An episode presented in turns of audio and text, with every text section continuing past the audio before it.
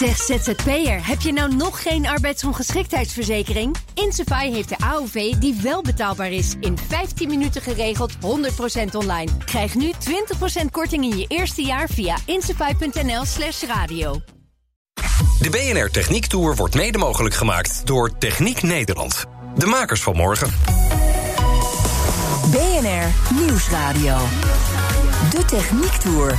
Carlijn Meinders. We leven in een land waarin we elke dag de luxe van keuzes hebben. Keuzes die vragen oproepen. Van ga ik nog op bezoek bij vrienden terwijl de hele wereld in de greep is van een virus? Tot draagt wat ik als persoon doe nou echt bij aan een beter klimaat? Omdat het gelukkig al erg veel over die eerste vraag gaat, ga ik het in deze aflevering van de Techniek Tour hebben over die tweede. En dan specifiek over biobrandstof. Daarbij gaan we niet 20 minuten lang discussiëren. Nee, ik ga kijken hoe de techniek erachter werkt. Ik begin bij onafhankelijke onderzoeksorganisatie TNO. In Petten hebben ze een testinstallatie staan waarmee ze bekijken hoe je zo goed mogelijk biomassa omzet in biobrandstof. Want, vertelt onderzoeker Jaap Kiel mij, met alleen zon en wind gaan we het niet redden. Kun je mij even door het hele proces heen loodsen. Er komt hier een organische stof binnen over het algemeen. Maar het hoeft niet eens alleen maar dat te zijn, toch? Nee, dat hoeft niet. Ja, organische stof klinkt heel abstract uh, uh, natuurlijk. Ik zou zeggen uh, reststromen uit de, uit de bosbouw, uit de agrarische industrie. Dus allerlei houtsnipperachtige stromen, stro. maar kan inderdaad ook in allerlei mengvormen zijn met bijvoorbeeld plastics, met papierresiduen. een heel breed scala. Uh, en we proberen eigenlijk voor ja, dat, dat brede scala aan stromen hier slimme oplossingen te bedenken. Ben je hier al aan het selecteren welke stromen wel of niet de meeste aandacht zouden moeten krijgen omdat ze goed werken? Of ben je nu nog in de hele breedte aan het kijken eigenlijk? Nou, we hebben daar wel een notie van. En we hebben ook vooral wel noties van ja, langs welke routes je de verschillende stromen het beste kan verwaarden, kan dat inzetten. is dus niet voor elke stroom hetzelfde? Nee, dat is, dat is verschillend. Uh, maar... Uh, we weten het finale, de finale antwoorden hebben we nog niet. Dus we kijken nog wel breed, breed naar allerlei stromen. En uh, wat betreft de, de, de technologie, eigenlijk uh, naar twee routes. Eén, uh, daar staan we hier nu bij, dat is de route via vergassing. waarbij je die biomassastromen eerst omzet in een brandbaar gas. Hoe doe je dat? Dat doe je bij verhoogde temperatuur. Uh, uh, typisch iets van 800 graden. en bij die 800 graden daar ontgast de biomassa. Dus het, het, het, het, het, het verdampt, zeg maar, kun je in feite zeggen. Voor een groot deel. En dat is het gas waar we mee verder gaan. En voor een klein deel blijft het nog vaste stof. En dat verbrand je. en daarmee lever je de warmte voor het proces. Nou, dan moet ik heel even tussendoor vragen. Die, die warmte, uh, dat, bijvoorbeeld dat verbranden op 700 graden... dat is dan toch niet heel erg duurzaam? Ja, dat, dat, dat is nodig om uh, uiteindelijk die brandstoffen te kunnen produceren. Daar heb je warmte voor nodig. Dus je, kunt niet voor 100% die uh, biomassa omzetten in brandstoffen. Je moet een stukje voor, voor het proces zelf een stukje energie gebruiken. Natuurlijk probeer je dat zo weinig mogelijk te laten zijn. Dat er wel zoveel mogelijk uh, in de vorm van die biobrandstoffen uh, komt. En typisch heb je het dan over nou, orde grootte 50 tot 70 procent van de biomassa komt dan in je biobrandstofproduct. Oké, okay, we waren gebleven bij het gas. Ja. Ja, dus uh, in de vergasser wordt biomassa omzet, omgezet naar een brandbaar gas. Uh, en vervolgens zitten daar in dat gas nog allerlei verontreinigingen die, al, die uit de biomassa komen. Uh, uh, dus dat, dat kan zijn uh, chloor, dat kan zijn zwavel, kan stikstof zijn. Nou, voor, om uiteindelijk die biobrandstoffen te kunnen maken... moet dat verwijderd worden. En in verschillende proces, processtappen pakken we dan die verschillende verontreinigingen aan. Dus het wordt gefilterd? Ja. Ja. Hoe doe je dat? Het gaat op verschillende manieren. Hangt af van een soort uh, verontreiniging. Dus het kan zijn dat je een, een, een, een, een, een poeder gebruikt... waar je die, uh, die verontreiniging selectief uit je gas haalt. Door het daaraan uh, te absorberen. maar het kan ook zijn dat je het katalytisch omzet. Dus dan heb je een, een, een, een vaste stof die als, als reactieversneller werkt. Waarbij je die verontreiniging dan omzet in iets wat niet schadelijk meer is. Ja, dan gaan we al heel erg in op de, op de allerkleinste details van de biomassa. Zeker, zeker, zeker. Daar gaat het natuurlijk wel om, om, om juist om die processen slim te doen. Dat je uh, met zo weinig mogelijk processtappen uiteindelijk die biobrandstoffen maakt. Uh, en ook zo efficiënt mogelijk, hè, met zo weinig mogelijk energiegebruik. Uh. Naast het reinigen van het gas kunnen er tijdens dit proces ook nog basisbouwstoffen voor de chemische industrie uit het gas gehaald worden. Zo wordt de business case voor die biomassa natuurlijk wat aantrekkelijker. Hier in Petten kijken ze hoe je het allemaal zo slim mogelijk kunt doen. Ze hebben vertrouwen in de techniek. Hoeveel van die biomassa-fabrieken moeten er eigenlijk komen volgens Kiel? Nu hebben we voor in Europa voor uh, 2030 een bescheiden doelstelling... van om 3,5% van de uh, uh, brandstoffenpool... om die te verduurzamen met biomassa zoals houtachtige stromen en landbouw.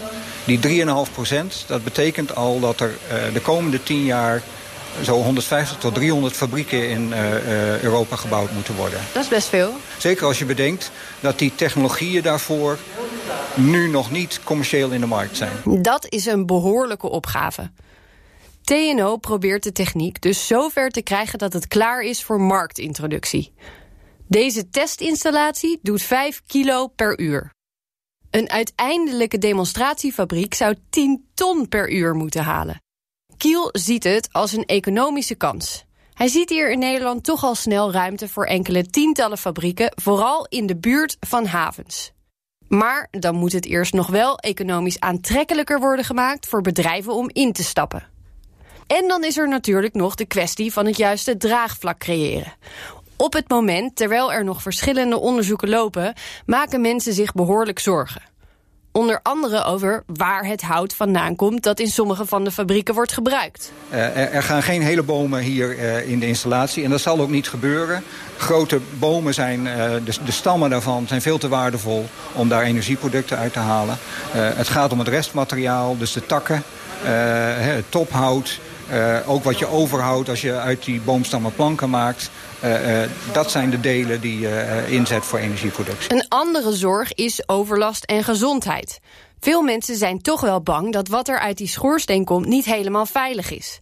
Terecht? Nou, het, het wijkt niet af van waar we nu al aan gewend zijn in, in zeg maar de olieraffinage. En, en, sterker nog, bedoel je, he, ook daar hebben we natuurlijk gezien dat de emissie-eisen natuurlijk steeds verder aangescherpt zijn. Dus dat zal een, een voortgaand proces zijn. Dus in die zin uh, sluit dat daar prima op aan. Het is niet ongezonder om naast een biomassa-fabriek te wonen? Nee, nee. en zeker voor deze processen... voor de uiteindelijke brandstofproductie is het al essentieel dat je die, die gassen heel diep reinigt. En dus alle verontreinigingen eruit. Dat maakt dus ook dat emissies uh, er uh, vrijwel niet zijn. Iets anders waar ze in Petten ook aan werken is biobrandstof van zeewier. De techniek hiervoor is nog volop in ontwikkeling. Het proces aan de voorkant vraagt ook nog veel innovatie. Het telen, het oogsten, het bewaren. Maar ze hebben er veel vertrouwen in.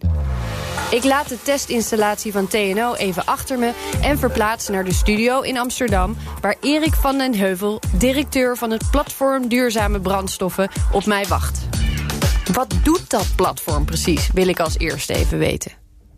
Dat is een uh, onafhankelijk kennis- en innovatieplatform... dat nadenkt over hoe je eigenlijk de klimaatimpact... in de mobiliteitssector kan terugdringen met gebruik van hernieuwbare brandstoffen. En dat daarbij ook tegelijkertijd... Um, kijkt hoe je kan doorontwikkelen naar een biobased economy. Waarom zijn jullie nodig? Wat we zien is dat in de mobiliteitssector is, is een van de belangrijkste sectoren voor het uh, CO2-uitstoot. En het is ook een sector die nog steeds groeit. Dus de mobiliteit neemt toe. In die sector uh, moeten CO2-emissies naar beneden. En uh, die sector is nog ontzettend afhankelijk van fossiele brandstoffen we zien natuurlijk een heleboel ontwikkelingen uh, rondom uh, nieuwe innovaties zoals elektrische mobiliteit of gebruik van waterstof. Tegelijkertijd hebben we ook een heel groot wagenpark, de komende tijd nog, waar benzine of diesel of aardgas in gestookt wordt. En dan moet je eens na gaan denken van nou, wat kan ik doen om te zorgen dat daar eigenlijk zeg maar, hernieuwbare brandstoffen, biobrandstoffen of brandstof met een hele lage CO2-intensiteit, voor in de plaats kunnen komen. Volgens Van den Heuvel moet er bij de overgang van fossiel naar hernieuwbaar gekeken worden naar alle opties die we voorhanden hebben. En dus ook biobrandstof. Dat onder andere als voordeel heeft dat er geen nieuwe infrastructuur en geen nieuwe tankstations voor nodig zijn. Het frustreert hem wel dat, terwijl de alternatieven zich doorontwikkelen, de boosdoener naar zijn mening niet hard genoeg wordt aangepakt. Die hernieuwbare energierichtlijn, dus die regels om het aandeel hernieuwbaar te vergroten, is ook om het, met name bij transport, om de afhankelijkheid van fossiel terug te dringen. En eigenlijk zien we de afgelopen jaren dat dat maar heel mondjesmaat gebeurt. En dat het ook zeg maar, eigenlijk weer gecompenseerd wordt door het feit dat, dat de mobiliteit groeit. Dus dan heb je wel een groter aandeel hernieuwbaar, maar dan is toch zeg maar, bij wijze van spreken de hoeveelheid fossiel die in het systeem zit onveranderd gebleven of nauwelijks naar beneden gegaan. Dus wij hebben als platform ook wel eens gepleit, onlangs om te zeggen: van, ja, eigenlijk zou je in 2030 um, eigenlijk een limiet moeten zetten op de hoeveelheid fossiel. Bijvoorbeeld twee derde van het huidige niveau. We weten dat dan zeg maar, de mobiliteitsbehoefte onveranderd blijft. En dat betekent dat die andere een derde energiewaarden moeten worden vervuld met andere opties. Hernieuwbare brandstoffen, hernieuwbare elektriciteit, energiebesparing. Dat zou dan weer ondersteund moeten worden door de accijnsen aan te passen. Brandstof met een hoge CO2-impact duur, hernieuwbare brandstof goedkoop. En dan natuurlijk wel uiteindelijk weer bijstellen, zodat er nog iets in die schatkist terechtkomt en mensen niet tien keer zoveel gaan rijden omdat het zo lekker weinig kost. Zo'n transitie is niet makkelijk. Maar laten we even teruggaan naar die biobrandstof. Wat je bij het biobrandstoffenveld heel duidelijk ziet, dat het vooral uh, gebaseerd is op uh, grondstoffen die afvalstoffen zijn eigenlijk. Dus reststromen. Um, ja, daar wil je natuurlijk naartoe. Ja, want dan dus hoef je, niet dingen te maken om dingen te verbranden. En, en uh, zeg maar, ja, ook bij ja, zeg maar, biomassa is meer dan alleen bomen. Eh, kijk naar de zuiver, waterzuivering bijvoorbeeld, die we in alle steden hebben.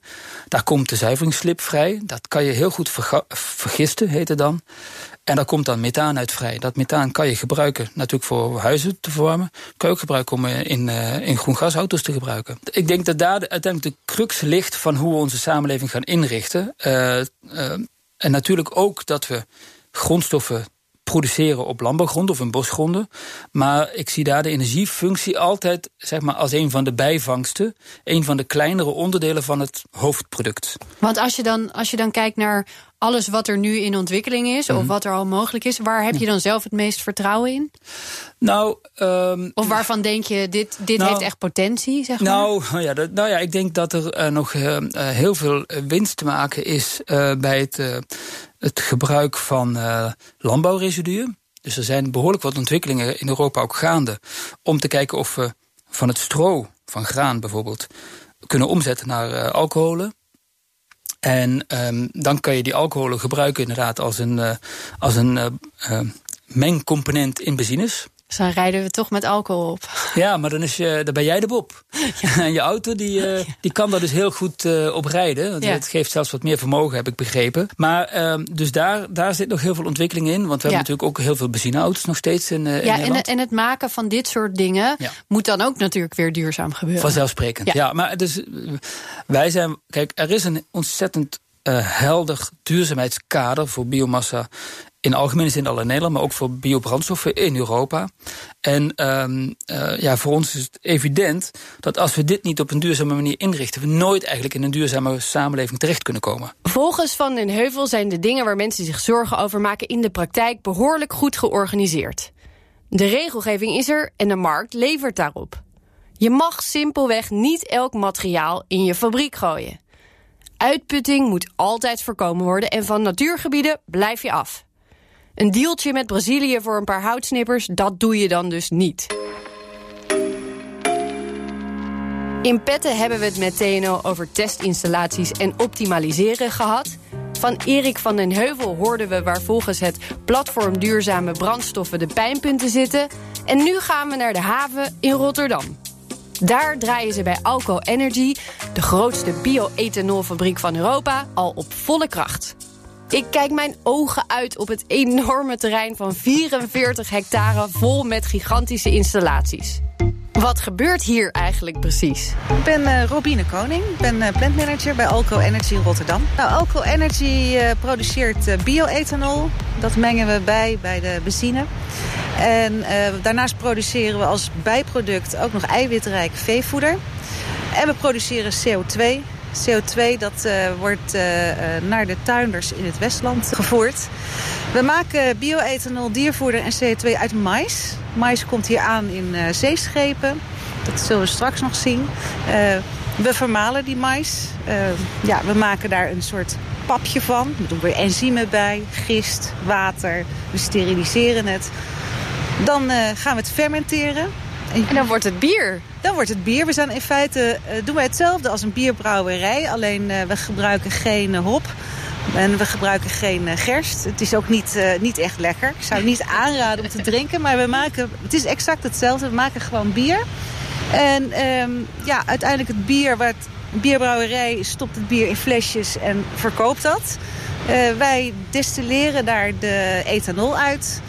Uiteindelijk halen we het water er nog uit. Omdat uh, ja, je wil natuurlijk geen water in je benzinetank. En wat we overhouden, daar uh, halen we het water nog uit. En dat drogen we. Dat is een, is een droge massa. En daarvan maken we veevoeder. En uh, tijdens het proces, het fermentatieproces, komt CO2 vrij. En die CO2 wordt afgevangen en wordt naar de tuinders in het Westland vervoerd. Tijd om even wat onderdelen van dat proces te bekijken. Waar we nu staan hebben we mooi uitzicht op twee hoge witte gebouwen... waar iets met die opgevangen CO2 gebeurt.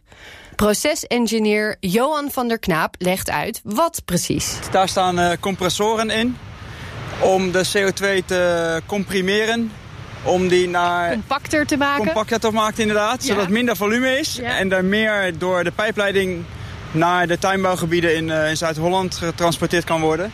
Lindegas doet dat in de OCAP-leiding. Wat dat betreft een uitstekende locatie voor deze fabriek. Klopt, daar zijn we behoorlijk uh, uniek in uh, wereldwijd. Bioethanol, het grootste voordeel is dat het uit biomassa is... waardoor de CO2-uitstoot overal minimaal 60% beter is dan brandstof uit benzine of uit olieproducten. en omdat wij de CO2 afvangen en weer nuttig kunnen gebruiken in, in kassen is bij ons de CO2-uitstoot uh, uh, zeker tot 90% minder dan uit olie. Nou kun je bij, als je gaat tanken bij het benzinestation dat stickertje zien, E10... 10% ethanol. Kan dat niet al lang omhoog dan? Uh, ja, klopt. Dat kan ook nog verder omhoog. Uh, we kunnen ook uh, tot E15 kan gewoon door elke willekeurige benzineauto worden genomen zonder technische aanpassingen. Daarboven zijn er technische aanpassingen nodig aan de, aan de auto's. In Frankrijk kun je al E85 tanken. Daarvoor moet je wel je auto een klein beetje laten ombouwen. Dat schijnt niet al te duur of te moeilijk te zijn. En hier zien ze dat wel zitten, die 85% ethanol. We lopen verder en komen uit bij het punt waar de mais rechtstreeks van het schip over een enorme lopende band van 800 meter ver boven ons hoofd de silo's ingaat. Ja, deze mais-silo's, uh, als die allemaal vol zitten, hebben we hier uh, opslagcapaciteit van zo'n 52.000 ton mais. En dat is goed voor zo'n 10 dagen. Wauw. Waar komt het eigenlijk vandaan, uh, de mais die jullie binnenkrijgen? De mais komt uit de Europese landen. Oké. Okay. Ja, het is uh, ja, gegarandeerd niet genetisch gemodificeerd uh, organisme. Vandaar dat we het alleen uit Europa halen. Nou zijn er een heleboel dingen die we op aarde aan het uitputten zijn. Um, hoe makkelijk is het om mais te blijven produceren op deze schaal? Uh, ja, dat is heel goed uh, mogelijk. Dat is het mooie voordeel van, van mais. Is dat je mais, zeker in de warmere gebieden, gewoon twee, drie keer per jaar kan uh, laten groeien. Het groeit heel snel. En dat is het grote voordeel ten opzichte van sommige andere soorten biomassa. Dat heeft 30 jaar nodig, een boom heeft 30 jaar nodig om te groeien. En die zaag je dan door en die gebruik je. Dat duurt heel lang. Mais groeit dus supersnel. In een paar maanden staat het weer en heeft het al die CO2 uit de lucht alweer opgenomen. Ik kan me voorstellen dat er mensen zijn die zeggen... ja, maar er zijn allemaal mensen op aarde die, die honger hebben. Waarom gaan we dan mais gebruiken hiervoor? De mais die wij gebruiken is uh, mais van, van veevoederkwaliteit. Uh, normaal gesproken zou dat in de maag van een koe belanden. Uh, wat wij nu doen. en dan, ja, die koe sto stoot dan ook nog eens methaan uit. Wat wij doen is, we halen de, het deel wat niet goed is voor koeien, namelijk zetmeel en suikers, halen we eruit. Daarvan maken we brandstof. En wat overblijft, dat is eiwitrijk veevoeder. Ja, dat gaat naar de koeien. Er is in Europa uh, enorme vraag naar eiwitrijk veevoeder. Nou, en op deze manier hoeft er geen uh, soja uit, uh, uit Amerika geïmporteerd te worden. Hoe zit het eigenlijk met de uitstoot? De CO2 wordt dan wel grotendeels afgevangen, maar er komt nog altijd wat uit die schoorstenen. Het ruikt hier een klein beetje naar gebakken brood. Niet zo heel vervelend eigenlijk. Toch kan ik me voorstellen dat je liever niet wil dat je was hier naar gaat ruiken. Wij doen heel veel aan het uh, elimineren van alle geurstromen uit de fabriek. Alle geurbronnen. En uh, dat je hier nu iets ruikt, ja, ik noem dat even de nestgeur. Dat, dat komt niet verder dan onze hekken. Ja. Maar uh, de echte geurbronnen die, uh, sluiten, die zijn aangesloten op uh, thermische oxidatoren. En die, daar wordt de geur verbrand. Ja. En er zitten ook geen stofjes meer in wat eruit komt die onveilig zijn voor mensen om nee, in te ademen nee, of zo? Nee, het is absoluut niet onveilig of zo. Nee, dat klopt. We zijn inmiddels aangekomen bij de volgende gigantische installatie. Wat gebeurt hier? Hier zie je een paar uh, tanks staan. En één daarvan is onze propagator. Wat is een propagator? Goeie vraag. Uh, wij uh, kopen gist in. Maar gist is heel duur. Dus wij kunnen zelf die gist vermenigvuldigen. Die kunnen nou ja, meer gist worden als... Zelf laten voortplanten? Juist. Als we de juiste condities geven... Dus we geven hem een beetje lucht, uh, voedingsstoffen, zodat hij zichzelf gaat vermeerderen, zodat we veel meer gist kunnen maken. Als voorbereiding voor de fermentoren die we zojuist gezien hebben. Om daar de, onze mash, dus onze maismeel... Papje? Juist, samen met deze gist en nog enzymen hun werk te kunnen laten doen. Zodat die in uh, top shape zijn om, uh, nou ja, om de suikers om te zetten in de ethanol en in de CO2. Zoveel mogelijk ethanol te maken. Juist, zoveel dat mogelijk. Juist, zo sterk, sterk, mogelijk biertje proberen we te maken. Ja. Nou had ik, vroeg ik me nog af, uh, want er wordt hier het een en ander verwarmd. Uh, tot hoeveel graden moeten jullie verwarmen in dit proces? Ja, er zijn voornamelijk twee plekken waar we verwarming nodig hebben. Eén is wat wij noemen de jetcookers. Daar proberen... Heel gaaf. Heel, ja, dat is ook gaaf en dat het maakt ook behoorlijk uh, geluid, want daar wordt stoom in dat maispapje gestoken om die zetmeelketens uit elkaar te trekken. Net zoals jij als je eet met je tanden goed moet kauwen, zodat de maag de voedingsstoffen op kan nemen, moeten wij ook nou ja, goed kauwen met de jetcookers om de, om de zetmeelketens kapot te maken. Kauwen met stoom? Ja, kauwen met stoom. Klopt. En de tweede plek? De tweede plek is uh, destillatie. Dat is de plek waar we dus uit het bier de ethanol moeten verdampen en droog moeten maken. Daar hebben we ook energie nodig om die ethanol te verdampen uit het water.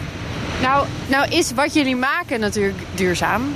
Um, maar dat verwarmen is nog best wel... dat verbruikt behoorlijk wat energie, kan ik me voorstellen. Is dat nog een onderdeel wat nog beter zou moeten? Klopt, wij gebruiken daar nu nog uh, aardgas voor om stoom te maken. Dat doen we wel heel efficiënt. Samen met een boiler en een gasturbine kunnen we heel efficiënt die stoom opwekken. En ook nog elektriciteit uh, maken. Uh, op den duur willen we zeker kijken naar alternatieven om, om ook daar nog duurzamer die, die energiebehoefte te voldoen. Ook hier kan het dus nog beter. Waarbij nog efficiënter en slimmer met warmte omgaan de belangrijkste stap is. Met als uiteindelijke doel in 2030 klimaatneutraal. Je hebt biomassa in de vorm van houtresten, landbouwresidu, zeewier, mais, mest en zelfs plastic. En biobrandstof kan er zijn in de vorm van alcohol, maar bijvoorbeeld ook als groen gas. Er zijn kansen en een heleboel zorgen. Kortom, één zo'n uitzending over biobrandstof en techniek is duidelijk niet genoeg. Dat vraagt om een vervolg maar niet volgende week. Dan hebben we het over het kantoor van de toekomst. En tot die tijd vind je alle afleveringen van de Techniek Tour online en in de app. De BNR Techniek Tour wordt mede mogelijk gemaakt door OTIP. Binnenkort Wijtechniek. Zeg ZZP'er, heb je nou nog geen arbeidsongeschiktheidsverzekering? Insafai heeft de AOV die wel betaalbaar is. In 15 minuten geregeld, 100% online. Krijg nu 20% korting in je eerste jaar via insafai.nl slash radio.